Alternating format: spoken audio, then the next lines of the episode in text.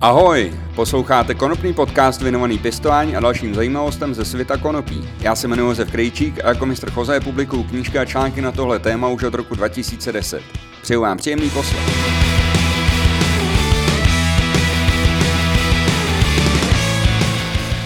Vítejte u 12. dílu konopného podcastu.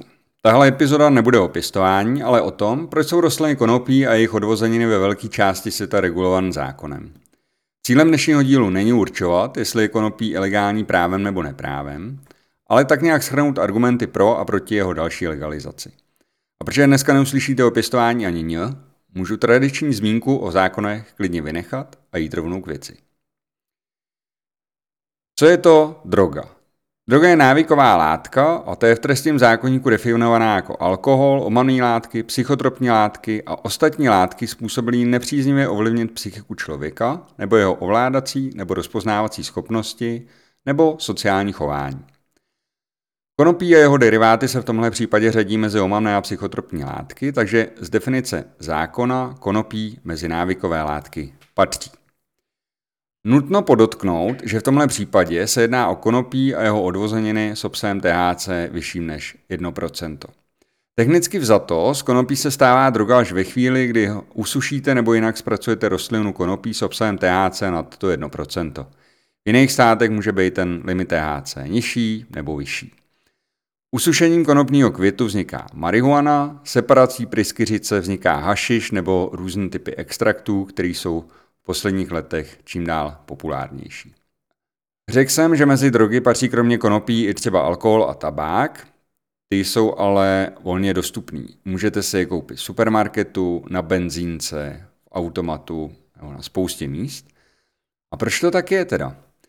Je to kvůli jednotné úmluvě OSN o omamných látkách, která byla zjednaná 31. března 1961 v New Yorku předmluvě uh, téhle smlouvy se například dozvíte, že strany, tedy zejména jednotlivý státy, které k téhle smlouvě přistupují, jsou vedeny starostí o fyzické a morální zdraví lidstva a konstatují, že toxikománie, tedy požívání omamných látek, je pohromou pro jednotlivce a je hospodářským a sociálním nebezpečím pro lidstvo. Zatímco alkoholu není v úmluvě ani zmínka, tak konopí, mák a keř koka jsou zmiňovány velmi často. Z úmluvy například vyplývá, že její účastníci budou požadovat, aby výroba omamných látek byla prováděna na základě povolení, tedy nějakých licencí, s výjimkou těch případů, kdy je tato výroba prováděná jedním nebo několika státními podniky. A to se momentálně děje v mnoha zemích, včetně ČR, kde k pěstování nebo zpracování konopí s vyšším obsahem THC potřebujete nějakou licenci.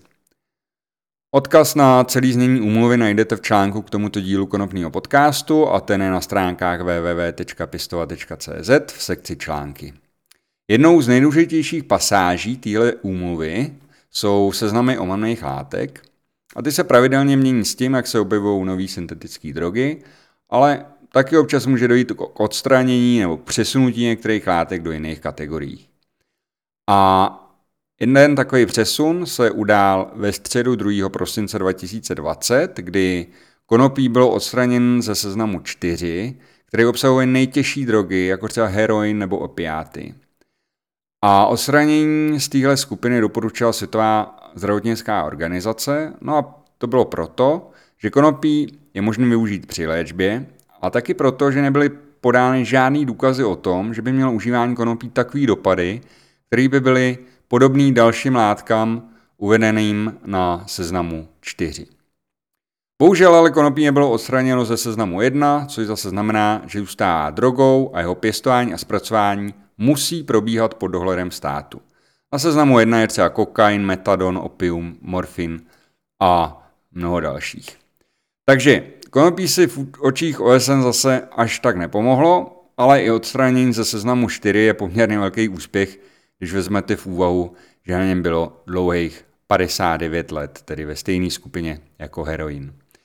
Když řeknu 59 let, tak už to samo ukazuje na to, že samotná umluva a její seznamy jsou už dost letitý.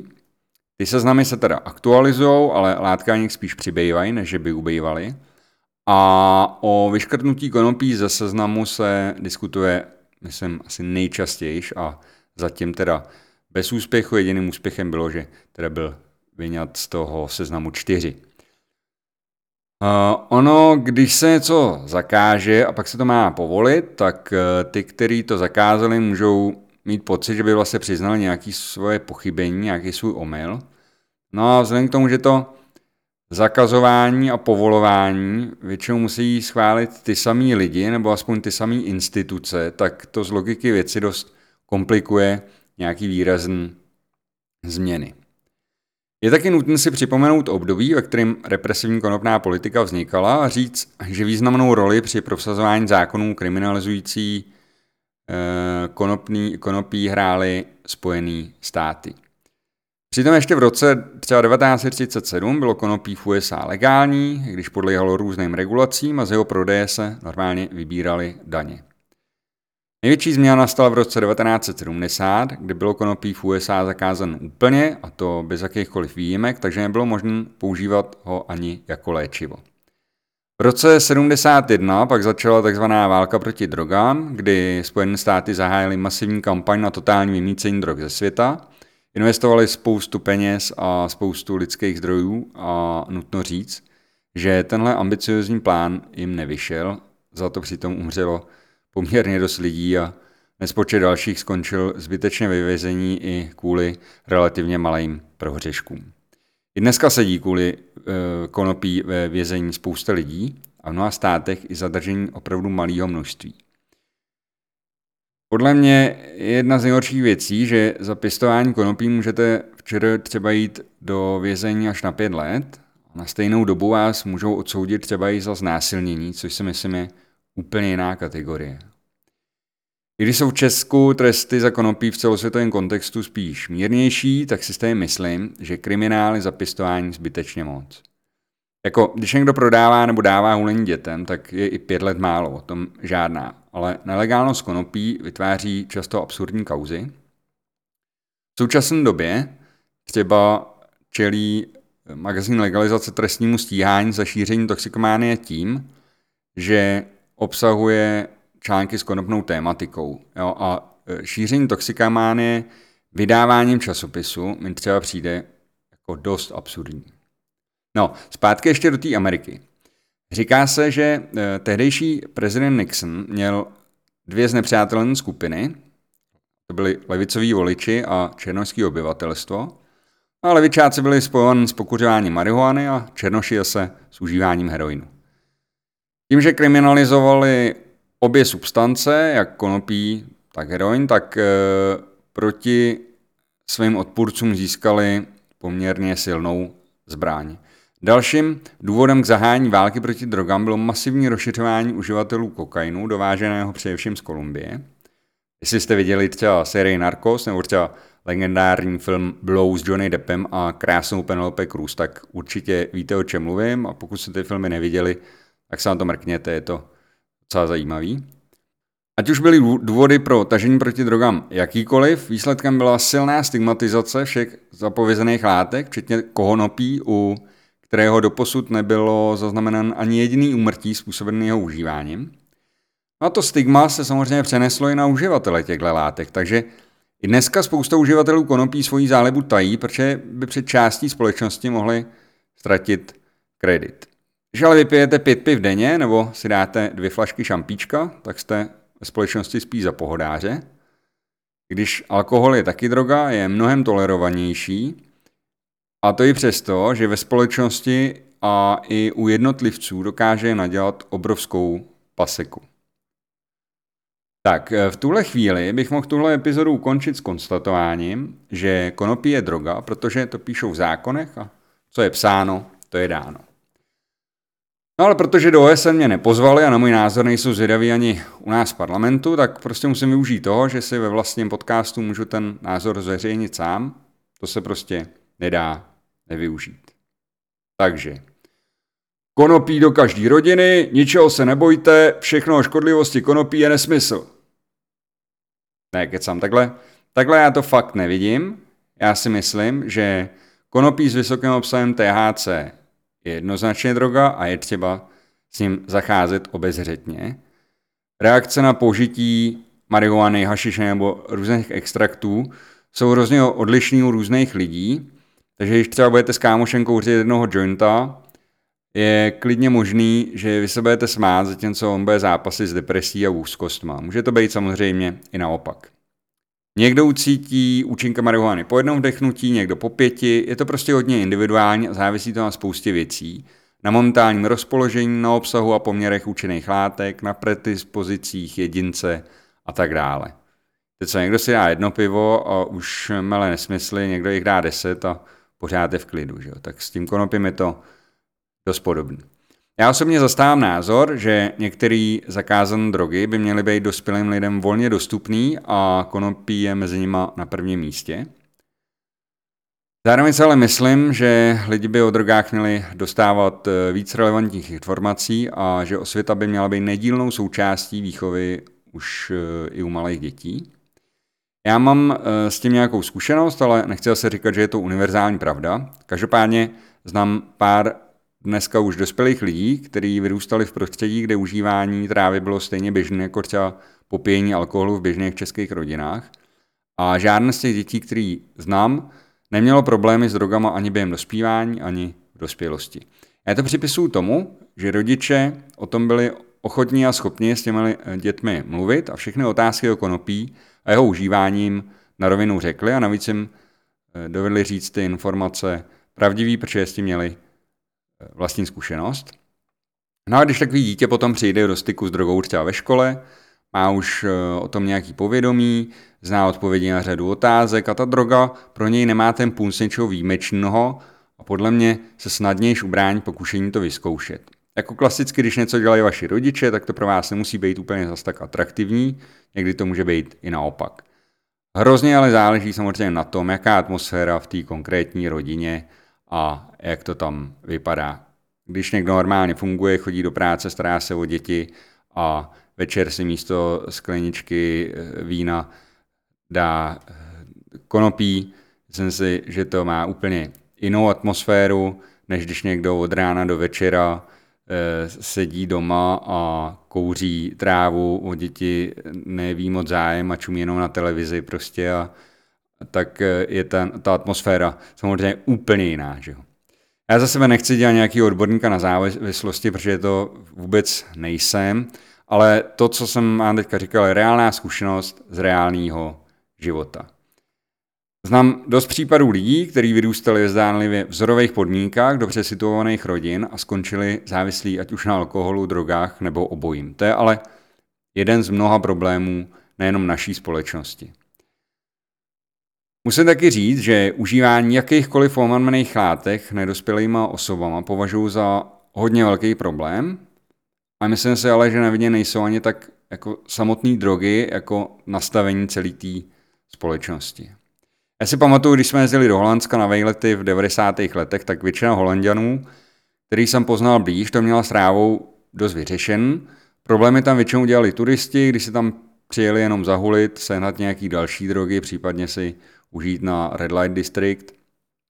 Od místních jsem viděl daleko pohodivější přístup a hodně z nich mělo to užívání trávy spojen s nějakýma studijníma létama a s nadsázkou říkali, že hulení jako je pro děti. Jo. Můj dom je zkrátka takový, že čím větší je informovanost lidí o drogách, tím líp s nima společnost a jednotlivci dokážou zacházet. Nikdy ale není možné zabránit tomu, aby některý jedinci nebo celé skupiny užívání jakýkoliv drogy podlehly a stali se tak závislými, ať už fyzicky nebo psychicky, že to výrazně naruší život jejich a život jejich okolí. Tomu se podle mě nedá zabránit ani úplným zákazem drog, ani jejich úplným povolením.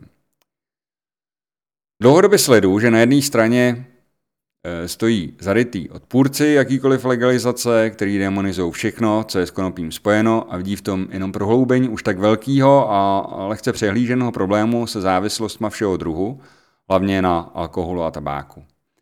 Tyhle lidi vám řeknou, že konopí je jenom přestupní droga, že je jenom otázkou, kdy kuřák trávy vyzkouší tvrdší drogy jako kokain, pervitin a tak dál. Tak vám řeknou, že naše společnost má problém s vysokou konzumací alkoholu, tabáku i konopí a kdyby se k tomu tráva ještě zlegalizovala, tak by se všechno ještě zhoršilo a to taky u mladistvých lidí. No a pak vám určitě sečtou všechny negativní vlivy, které na vás a vaše děti může mít pravidelné užívání trávy, od poškození plic přes vznik návyku a možné vypadnutí do okrajových sociálních vrstev, až po možný psychické problémy a nenávratné poškození mozku.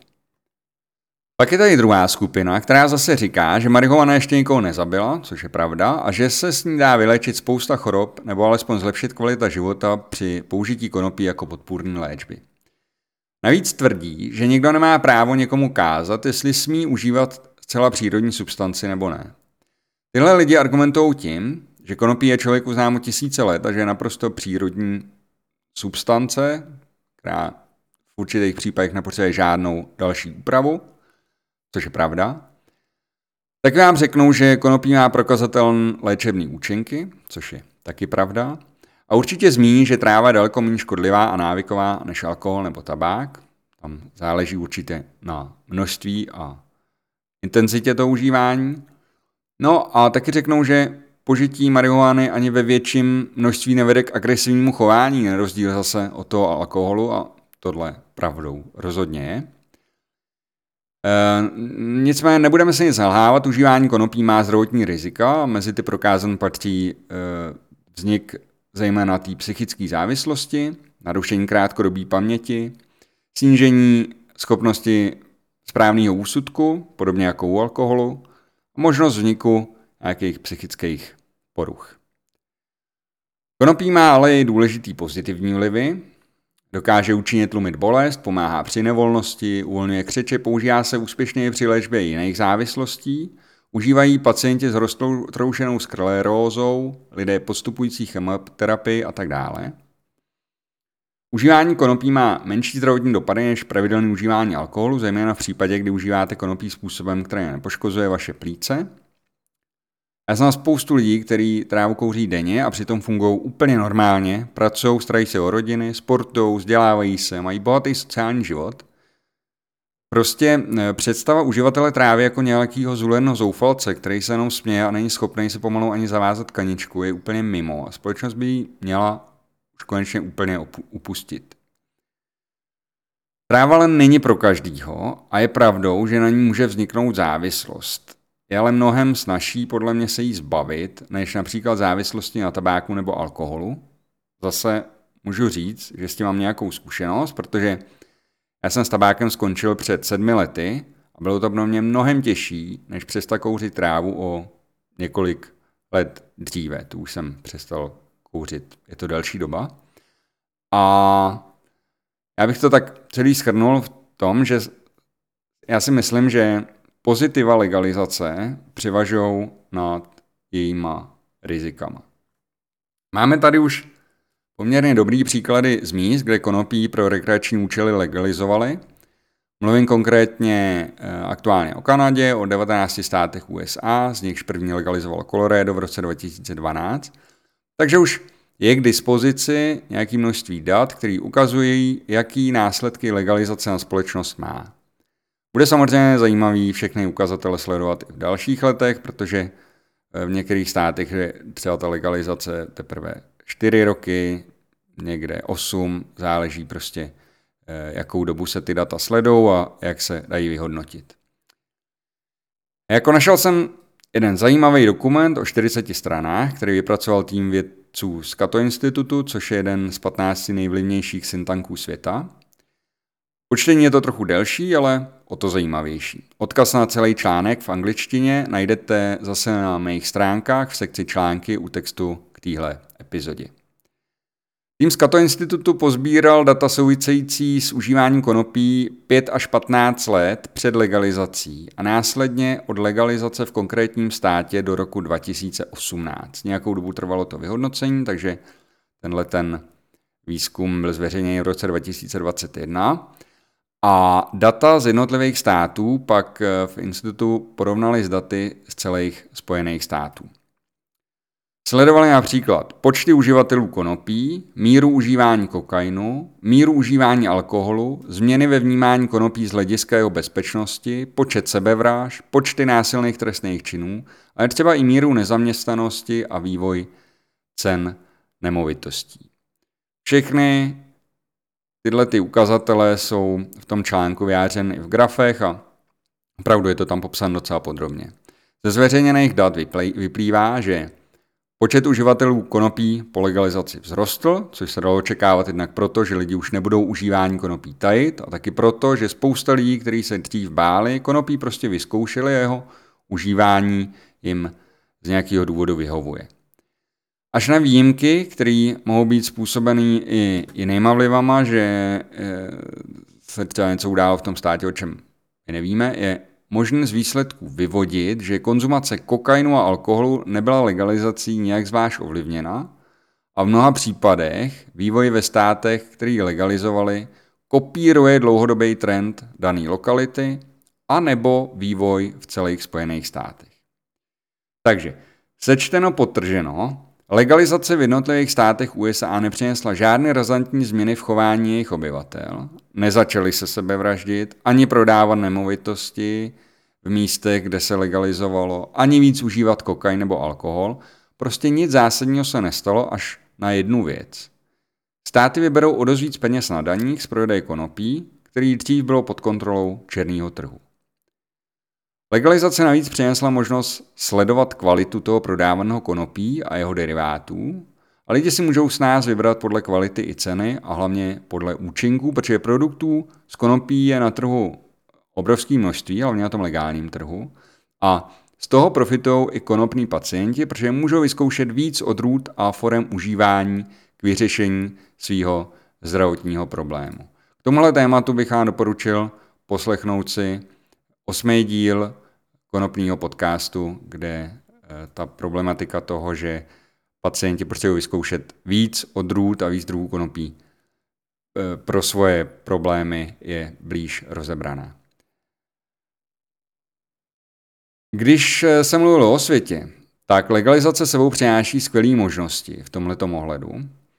Prodejnách konopí třeba v té Americe jsou vyškolení pracovníci, takzvaní batentři, kteří se vás nejprve zeptají, co od konopného produktu očekáváte, jestli už máte nějaké zkušenosti, případně, případně jaké jsou vaše preference.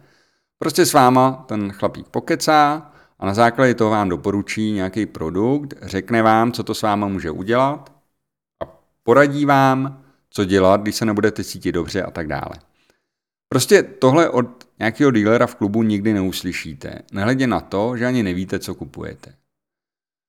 Mluvil jsem ve státech s několika batendry a musím říct, že tenhle způsob legalizace mi jako dává smysl, protože konopí je legálně dostupný dospělým lidem pouze ve specializovaných obchodech, kde k tomu, co kupujete, dostanete i tolik potřebné informace. Myslím, že takhle by to mohlo fungovat kdykoliv na světě. Na závěr chci ještě zmínit ještě jeden aspekt, který by podle mě měl být součástí legalizace, a to je rozdělení konopí a konopných derivátů do skupin podle toho, kolik obsahují THC. Je totiž obrovský rozdíl mezi tím, když užijete konopí s obsahem třeba 8% THC a když užijete konopí s obsahem 20% THC. Pak jsou tady extrakty s obsahem přes 30% a ty jsou zase o level vejš a mají na člověka samozřejmě mnohem větší vliv. Já si myslím, že by bylo správné, kdyby konopní produkty s vysokým obsahem THC nesly zvláštní označení a možná, že by nebyla od věci jejich přísnější regulace, například zvýšení věkové hranice, od které je možné takový produkt koupit. Nebo pro prodej těchto produktů eh, je možné vydávat zvláštní druh licence, který by u prodejců, od prodejců vyžadoval konkrétní znalosti. Takže třeba by mohli batenti produkty s vysokým obsahem THC prodávat, museli by třeba složit nějakou zkoušku, která by prověřila jejich znalosti o vlivu užívání konopí a třeba i schopnost rozeznat klienta, u kterého hrozí špatné reakce na silný produkt nebo vznik e, závislosti vyšší třeba než u jiných skupin zákazníků.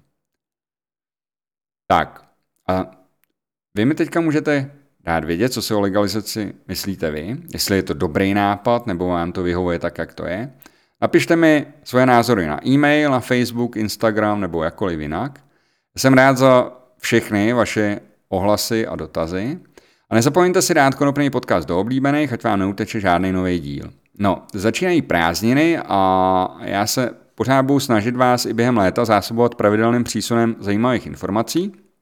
Připravuju nějaký rozhovory se zajímavýma osobnostma ze světa konopí, takže určitě na co se těšit.